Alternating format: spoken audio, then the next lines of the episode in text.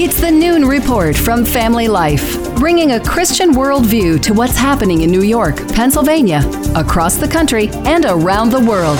Weather with Kevin Williams, plus special features and reports with the Family Life News team. Now, here's what's happening. Good afternoon and welcome to the broadcast. I'm Family Life News anchor Sarah Harnish. Abortion on the ballot. We begin in Florida, where the state Supreme Court is hearing a pivotal case right now. The Attorney General set to ask that court to keep a wide ranging abortion access measure off the ballot in November. Here's Matt Staver with the Liberty Counsel. There's four words that doom this amendment no law shall restrict. That is breathtakingly broad and it substantially disrupts the functions of all three branches of government. The language on the bill says no law shall prohibit, penalize, delay, or restrict abortion. CBS legal analyst Thane Rosenbaum says on this one, he agrees with the Liberty Counsel. It shouldn't matter to the court what the subject matter is abortion, taxes, or even a new football stadium, just that the language meets state rules. If successful, the measure would undo the state's abortion bans and would be a significant blow to Governor Ron DeSantis and conservative lawmakers. Florida currently bans abortions after 15 weeks of pregnancy. Five of the seven justices are pro life on that court and were appointed by DeSantis himself. Florida is one of a handful of red and purple states pushing to get measures on the ballot in 2024. There were a streak of wins for the pro choice movement last year in Kansas and Ohio. Search and rescue crews crews in California are looking for a missing military helicopter with five Marines aboard. It took off near Las Vegas last night, but could not reach Miramar near San Diego because of that atmospheric river that's still in the region. Nine deaths blamed in California on that storm and more than 300 mudslides after three days of heavy rain. The danger is not over yet. The ground is so saturated here, we could see trees falling and more mudslides. Another storm is on the way in Southern California. Plan B the U.S. Senate is going to try a test vote on border security today. Senate Majority Leader Chuck Schumer leading the charge, even though he's pretty sure the votes aren't there. Wisconsin Republican Ron Johnson says there's no hope. I think this bill is dead is unfortunate because I, every Republican I know serving in Congress wants to secure the border, and we had a real opportunity to do so. If today's vote fails, Schumer has already said that he plans to drop the border provisions and vote on other parts of the bill, like aid to Ukraine and Israel. Secretary of State Antony Blinken is in Israel right now in Tel Aviv, engaged in hostage negotiations on the war in Gaza. The hostages are foremost on our minds and in our hearts. He spoke on the latest response from Hamas and their proposals. We're looking at it intensely. Hamas is asking for three phases, 45 days each, that would include the withdrawal of all Israeli troops from Gaza and the release of hostages. Take two House Republicans are not giving up in their push to impeach the Homeland Security Secretary despite a narrow defeat. We can bring the articles of, of impeachment back to the floor maybe as early as next week. The House failed to pass a resolution to impeach Alejandro Mayorkas Tuesday night after a small group of Republicans Republicans broke from their party and voted on no impeachment. Here's CBS's Scott MacFarlane. They thought they had the numbers to impeach Homeland Security Secretary Mayorkas, making him the second ever U.S. cabinet member to be impeached, and they came up short. California Republican Tom McClintock, one of the House Republicans who voted against it. I think he's been a disaster for the country. I think that, that the open borders policy uh, has placed our nation at serious risk. The problem, though, is doing a bad job is not grounds for impeachment under our Constitution. Virginia Republican Congressman Ben Cline was asked on Fox News this morning if the Senate won't impeach Mayorkas, why is the House still trying? His failure to enforce our immigration laws has resulted in the deaths of thousands of Americans, whether it's from fentanyl, whether it's from violent crime. So he has to go. Losing against no one. Former South Carolina Governor Nikki Haley lost the Nevada Republican presidential primary yesterday, 62 to 30 percent. Voters voters opted to choose none of these candidates instead of Haley. A conflict of rules resulted in Donald Trump not being on the ballot. Haley has vowed to stay in the race. The North American Aerospace Defense Command says four Russian warplanes were detected off the coast of Alaska. The aircraft were tracked in the Alaska Air Defense Identification Zone on Tuesday. They remained in international airspace and did not enter American or Canadian sovereign airspace. The final report is in. The report report on that door plug blowout on the Boeing 737 MAX 9 plane. It showed that four key bolts appeared to be missing. The National Transportation Safety Board on Tuesday released the data about the incident that happened during a January 5th Alaska Airlines flight. The report noted the door plug had been removed to repair rivets damaged during production. It's getting harder to tell whether something you see online is real or the product of artificial intelligence, but maybe a label will help you as you're scrolling. Google had already announced that AI labels are coming to YouTube and its other platforms. Now, Meta says the same thing will happen for Facebook and Instagram users, a made by AI type label to make it easier to identify real images and eventually video and audio. That's CBS's Matt Piper. Scientists at Stanford University are developing a blood test that could detect cancer much earlier than before. The test could reportedly tell when patients are cancer free as well, so they can stop their medications sooner. And who are you rooting for this Sunday? Americans are split over who they want to win the Super Bowl. People in the West tend to be rooting for the 49ers, and in the Midwest, there is more support for the Chiefs. For just over half of the country, it doesn't matter who wins. Still to come on the Noon Report, Donald Trump makes the Empire State ballot. A closer look at legalizing marijuana in Pennsylvania, and a dozen high schoolers that stopped a drunk school bus driver in Franklinville, New York. Those stories after a peek at weather. Good afternoon. I'm Kevin Williams, calling for the tranquil weather pattern to continue a while longer. I'll have the details in the forecast coming your way in 10 minutes. Thank you, Kevin. Checking the stories, making news where you live across New York and Pennsylvania. Donald Trump is officially on the primary ballot in New York. The New York State Board of Elections took a vote yesterday after being flooded with mail asking for the former president's removal. Much correspondence has been received uh, regarding ballot access for former President Trump, asking us to remove him from the ballot. The commissioners and the staff have all reviewed each and every piece of correspondence received. GOP commissioners say none of the letters qualified as an official objection, which requires specific steps after a candidate files a certificate for access. These rules are in place to provide due process to all candidates so that they have an opportunity to answer any objections made to their candidacy. That means Trump is in, also on the Republican primary ballot, former South Carolina Governor Nikki Haley, former New Jersey Governor Chris Christie, and tech entrepreneur Vivek Ramaswamy, even though the last two are no longer in the race.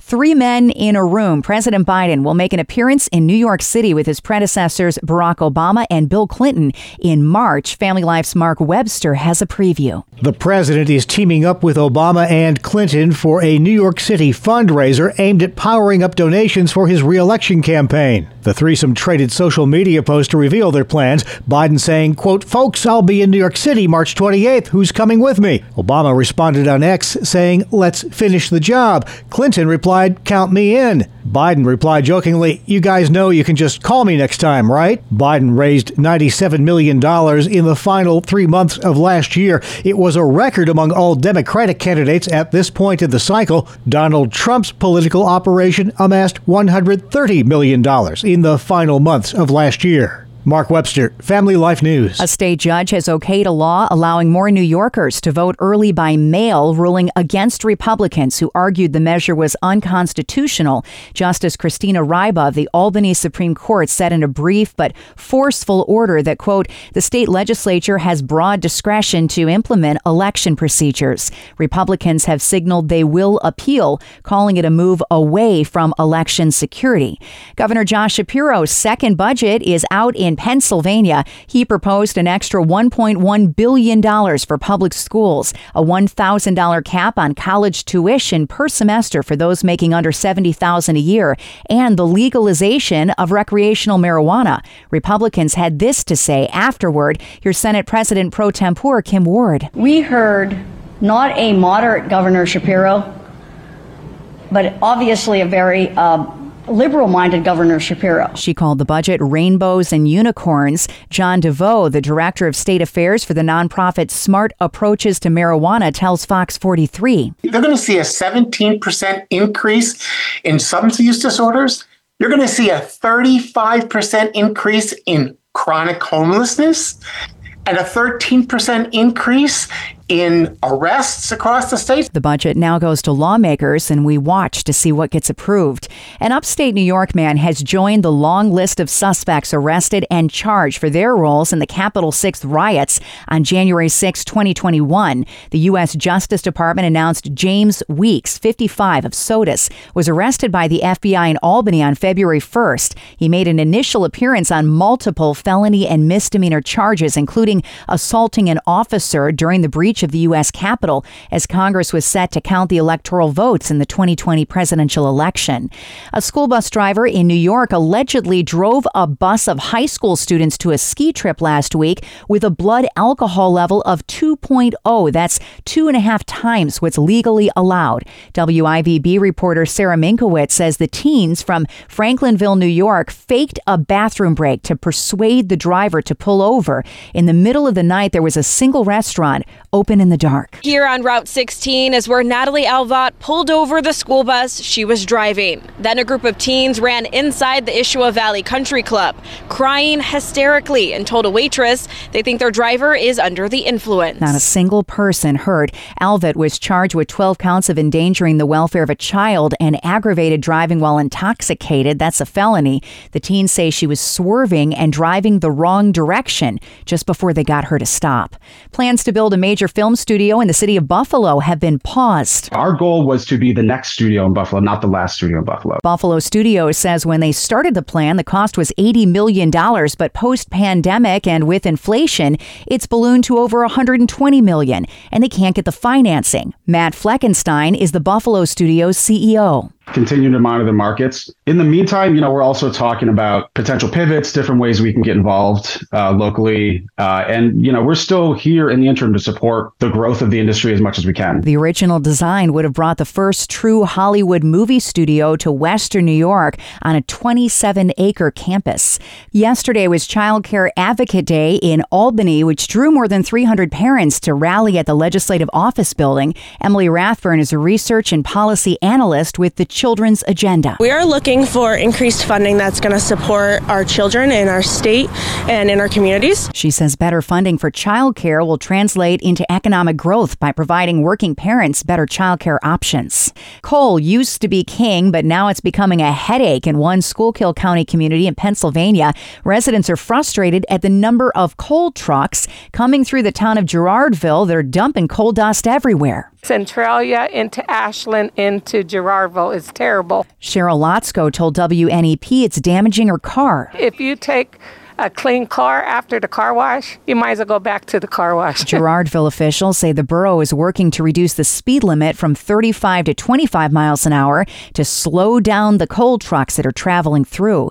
And it's all about quality of life. If you're looking for a good place to live along the East Coast, five upstate New York cities made the top list nationally. Syracuse, Cheektowaga, Albany, Rochester, and Buffalo were named in the 25 best places to live in the Northeast survey by the group Livability the towns pick for their location, festivals, food, and in the case of Rochester, it's one of the best places to live in the winter. The Flower City, known for its access to the Strong Museum of Play, the George Eastman Museum, and the home of the original garbage plate.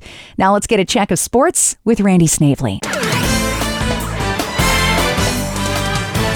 Good afternoon. I'm Randy Snavely. Sarah, in their first game back from the All Star break, the Buffalo Sabres had 48 shots on goal but only one of them got past the Stars keeper Jake Oettinger, and Dallas edged Buffalo 2 to 1. The Edmonton Oilers were trying to make history last night in Vegas, but it was not to be. The Golden Knights ended the Oilers' 16 game winning streak 3 to 1. Edmonton falls just one win shy of tying the longest NHL winning streak. Travis Konecny and Noah Cates both found the back of the net to lead Philadelphia over the Panthers in Florida 2 to 1. In Pittsburgh, the Penguins blanked the Jets 3 zip. Chris Letang, Jeff Carter, and Bryan Rust all scoring for the Pens. Calgary, Montreal, Vancouver, and New Jersey, your other winners. To the NBA, at the Garden last night, the Knicks won for their 10th time in their last 11 games, beating the Memphis Grizzlies 123 to 113. Donte DiVincenzo poured in 32 points, and Jalen Brunson had 27 before exiting with an apparent ankle injury. Kyrie Irving scored 36 points against his former team to lead the Mavs over Brooklyn 119 to 107. Elsewhere, the Pacers won by 3 over Houston 132-129. The Heat blew out the Magic 121-95. In overtime, it was Chicago 129, Minnesota 123. The Thunder fell to the Jazz 124 to 117, and Phoenix got past Milwaukee 114 to 106. Not that you need it, but just a reminder Super Bowl 58 going to be played on Sunday as the Chiefs take on the 49ers. Should be a good one. That is a look at sports. Still to come on the Noon Report, a second impeachment vote. Fast food is going to cost you this year in 116 years on the earth. A big birthday to celebrate. This is the Noon Report on Family Life. Hi, Breakpoint listeners. If you've listened to the podcast for any length of time, you've probably heard me mention the Colson Fellows program. As we say often at the Colson Center, our faith in Christ is personal, but it's never private. Our faith in Christ has public implications for how we live as husbands and fathers, wives and mothers, employees and employers, citizens of our country, and as servants to the body of Christ. If you'd like to grow in your ability to see how the gospel affects all of life, you should explore the Colson Fellows program. It is well worth your time. With both in person and virtual format options, you can even select a format that works with your lifestyle. Ready to learn more? Visit colsonfellows.org to explore the program and apply. That's colsonfellows.org. Welcome to Breakpoint, a daily look at an ever changing culture through the lens of unchanging truth. For the Colson Center, I'm John Stonestreet. Back in 2004, a collection of voices warned about the consequences of normalizing homosexuality. They were often mocked and dismissed for predicting how so called same sex marriage would usher in all kinds of other perversions. Well, last month, after three national news publications ran stories praising polyamory, these critics now seem like prophets, though their predictions should have been obvious to all. The slope really was slippery after all. In the New York Times version, a polyamorous mom had a big sexual adventure and found herself. The New York Magazine sported a cover photo of four cute snuggling cats beneath the headline Polyamory, a practical guide for the curious couple. And the USA Today gave readers a crash course in the supposedly misunderstood understood polyamorous subculture known as swingers. Well, for the blessedly uninitiated, polyamory is the practice of having more than one sexual partner. In other words, it's what was called in the past, until yesterday, promiscuity. However, as with each prior stop on the slippery slope of undefining marriage and the family, this one also abounds with all kinds of created euphemisms like open relationships, non monogamy, thruples, swingers, and worst of all, and I'm not sure what it means, polycules. The New York Times article listed a bevy of new TV shows, movies, and books promoting polyamory as fun, even beneficial, as a journey of self discovery that will liven up your marriage, whatever that word still means in this context. Fawning over this middle aged mom who published her polyamory exploits in a memoir, The Times explained that by opening her marriage, she, and I quote, cast off internalized sexism and her tendency to put others' needs before her own. Well, that last part is certainly true. It's hard to think of anything more selfish than the implied put yourself first that's at the heart of polyamory. The most important thing to know about how we got here is this dissolving commitment as essential to sexual relationships is a natural outcome of dissolving complementarity between male and female. You see, at the heart of human society is what G.K. Chesterton called a triangle of truisms consisting of father, mother, and child. We can point to another triangle of truisms marriage, sex, and babies. Our Creator designed these things to go together. Tearing them apart has foreseeable results, both for individuals and for our society. And one of those results is that ever more selfish and loveless forms of sex become normalized as forms of self expression. The media's polyamory push is entirely predictable. We saw it coming from miles away. But predictable is not the same as inevitable. And with social science as clear as it is around the family, there's no excuse for a lie this big to go unchallenged. For the Colson Center, I'm John Stonestreet with Breakpoint. Today's Breakpoint was co authored by Shane Morris. And for more resources to live like a Christian today, go to breakpoint.org. Good afternoon. Here is your Family Life regional weather forecast. Our tranquil weather continues. A cold front will arrive with some showers on Friday, colder air next week, and a storm system moving up and off the Mid Atlantic coast will bring winter back to the region. In the meantime, for this afternoon, partly sunny. High temperatures into the 40s. Partly cloudy tonight, low temps near 30. Tomorrow, partly sunny, milder than today. Temperatures pushing 50. Friday, cloudy and mild, couple of showers, and high temperatures in the low to mid 50s. Thank you, Kevin. This is the Noon Report on Family Life, and I'm your host, Sarah Harnish. Here's what's happening this Wednesday afternoon, the 7th of February.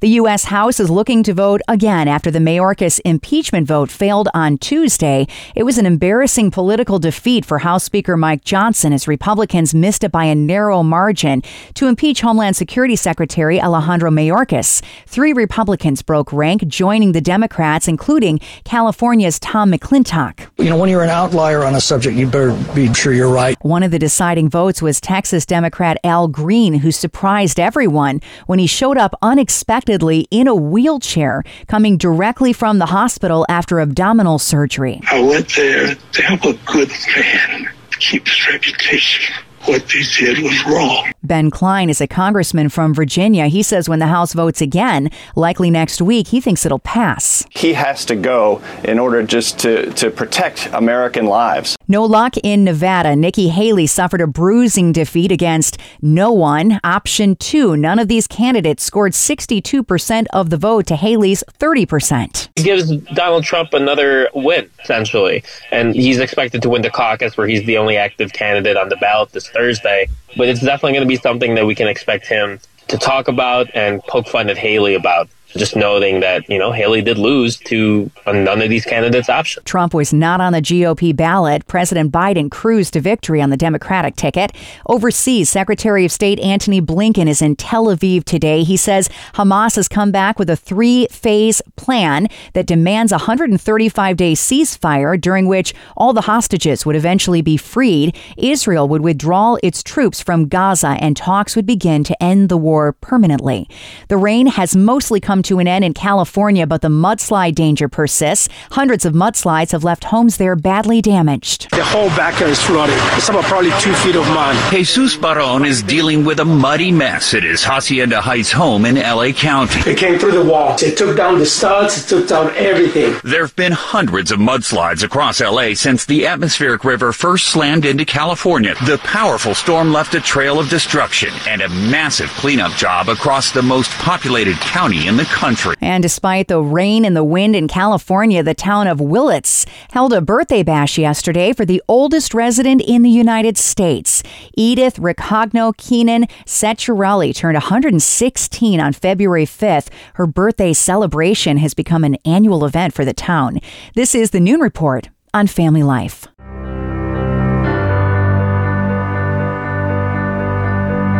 Good afternoon. Every other Wednesday, we come to you with real answers from a biblical worldview. With me is Christian counselor Chris Anderson. Hey, Chris. Good afternoon, Sarah. Today's topic is social media use and mental wellness for minors.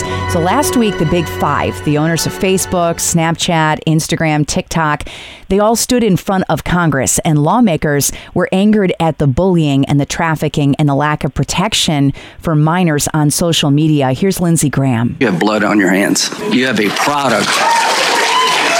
You have a product that's killing people. Mom Marian Anderson in Auburn, New York, echoed what most parents think about gaming and social media. I don't know what they're doing. They're on the computer constantly. You don't know who they're talking to, and you don't know what ads they're looking at or what information they're seeing. So it's very concerning. All right, Chris, let's dissect this.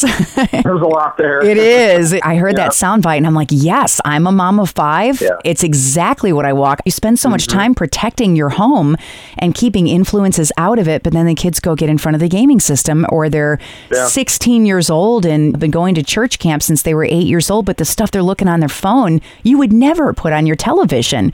What impact is social media having? Well, let's just put it this way this is a giant de facto social experiment, if I can call it that. And not that it couldn't have been foreseen to some degree when Mark Zuckerberg and others threw that switch for the first time to turn on Facebook, but social media has fundamentally changed to some degree the way people interact socially. And with respect to minors, minors has increased comparison on a number of levels. In other words, minors are comparing themselves to their peers.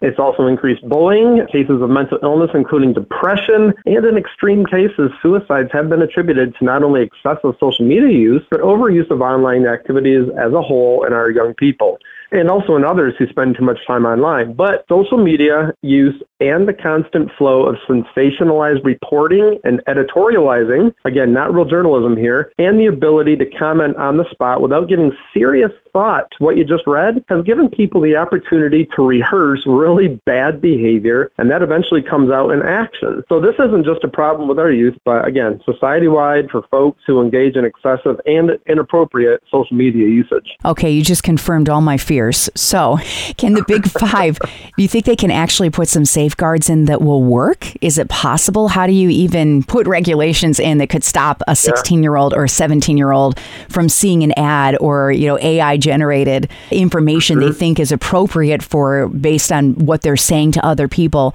And if you don't think it's possible, what can we do to build some boundaries? Well, Sarah, I don't think the question that needs to be asked is can they, but will they? It is totally possible. The problem is that these safeguards have, in the past, been labeled as censorship, but then again, these are people who are determining what should and shouldn't be put out there. But then there are people that will protest that it's infringing on their rights and the freedom of speech and expression. Well, the problem goes deeper, Sarah, and we've lost our sense of responsibility and our individual rights have started to supersede our love for our neighbors and doing what's right. We are a society that is running around demanding our right to live according to our own truths. This is the core problem, I would say. We no longer have a sense of shared values. The more our society diverges from biblical values, the more of this that we're going to see. But your second question, Sarah, is so important. What can people do to build in boundaries? I'll tell you what, I wish we had a whole hour to discuss discuss this. You know, so parents, listen closely. You need to start early. Monitor closely your children's online activities. Be consistent with enforcement of online rules that you as a parent set in place. And people aren't going to like this necessarily. Your child does not need their own device. I would argue that children under the age of 16 do not need a smartphone. And even then, you, as the parent, need to monitor their online usage if they are living under your roof and you are paying their bills. Also, get involved with your school boards, make your voice heard. Do not allow the school administrators to dictate to you what is healthy for your children. Know what they're being taught and what sources are being used to gather information to teach your children. Is there anything that you recommend for monitoring? Because I know as a mom, just feel very overwhelmed. I don't really like the stuff that's popping up on their screen. And a lot of the time, my sons Right. aren't even looking for it. They have really good hearts. Mhm. They're not trying to seek those things out, but it's what's coming up in the scrolling or in the ads or in the stuff that's getting shared on their friends' pages. You've got to keep the conversations going with your kids. And this is why I'm saying start early. Get them used to having conversations with you as a parent and, and be honest. Tell them you're not looking to stifle them, but share the danger of uncontrolled social media use. And again, you as a parent, you have to be willing to hold those boundaries firm. Over time, if you're consistent, that will have a big impact. There are also different types of software that you can install on devices for blocking inappropriate sites, particularly pornography. But again, keep the conversations open and going with your kids. One uh, good friend of mine, she she had a tactic she uses that I thought was genius with her son's Instagram account. Every week, she followed five wholesome things on Instagram, and so he would be scrolling, and all this stuff that's wholesome is coming up on on his feed, like different Bible verses, different devotions, people she was following that she wanted him to follow. Absolutely. If you want to have your voice heard, what are ways of doing it? And I'll tell you what, commenting on political commentary is not the way to do it. The right people that you want to hear your opinions and concerns are not going to be scrolling through your comments, especially if you're using a name that's not your own. I mean, commenting on online news articles simply allows you to vent most often in an inappropriate way that only serves to increase your own anger and frustration, thereby impacting your mental health and having absolutely no positive impact on the issue itself. As a counselor, do you ever have to take a social media break, just shut it all off and walk away? I'm doing it right now, Sarah. I'm not on Facebook right now, and that's for a reason. I needed a break from all the negativity that I was personally engaging in. So I'm speaking from experience here. And I encourage folks to put the phone down. What I've done, I'll be honest with you, is I deleted my the Facebook passwords, and then I have it written somewhere that I cannot actually, I don't know what it is. I have to go and look it up if I'm going to re-engage that account. Makes it more difficult for me. None of the passwords are popping up on my computer for social media. So it's been really nice, actually. You can get really roasted on reels that play or stories that play content you wouldn't even click on. It's it's just crazy Yeah. the stuff that pops up in your feed. I feel like we Yeah. could talk about this for two hours and go, and go on. Absolutely. So many good topics. This is Christian counselor Chris Anderson. Real Answers comes to you every other Wednesday. You can hear more of this feature at familylife.org slash news podcasts. Good afternoon. Here is your Family Life regional weather forecast. High pressure continues to dominate the local weather scene, and the result, our tranquil weather continues. And although today will not end up as sunny as yesterday, it still will shape up rather pleasantly. In fact, the nice weather will carry us into tomorrow. A cold front will arrive with some showers on Friday. Colder air next week, and a storm system moving up and off the Mid Atlantic coast will bring winter back to the region. In the meantime, for this afternoon, partly sunny, high temperatures into the 40s. Partly cloudy tonight, low temps near 30. Tomorrow, partly sunny, milder than today, temperatures pushing 50. Friday, cloudy and mild, couple of showers, and high temperatures in the low to mid 50s. Thank you, Kevin. Enjoying that little break. Finally, at noon, inflation has come for your fast food. Consumers are fed up with prices at the top fast food chains. Why are we not talking about these fast food restaurants going up too? Almost nine dollars for a Big Mac. Once upon a time, a few dollars could purchase a burger and fries. I think people should be able to eat good food without spending much money. These days, it takes a bigger bite out of your wallet. A Big Mac meal, about $18. An Egg McMuffin, $9. The CEO of McDonald's says he's focusing on affordability this year. Analysts say customers making $45,000 a year or less are ditching their Mickey D's and buying groceries instead. The price of food at home rose 1.3%, but the cost of fast food is up 5% in a year. Taco Bell's expanding its value menu to 10 items under $3. Laura Murphy is Senior Vice President of Bolt PR. Most menus these days do have something that's considered a value menu or value option, but you do probably benefit more from doing your research ahead of time. The message eat at home. And that's the world that we live in for Wednesday, the 7th of February. I'm Sarah Harnish, and this is Family Life News. You've been listening to the Noon Report, heard weekdays on Family Life. Thank you for listening.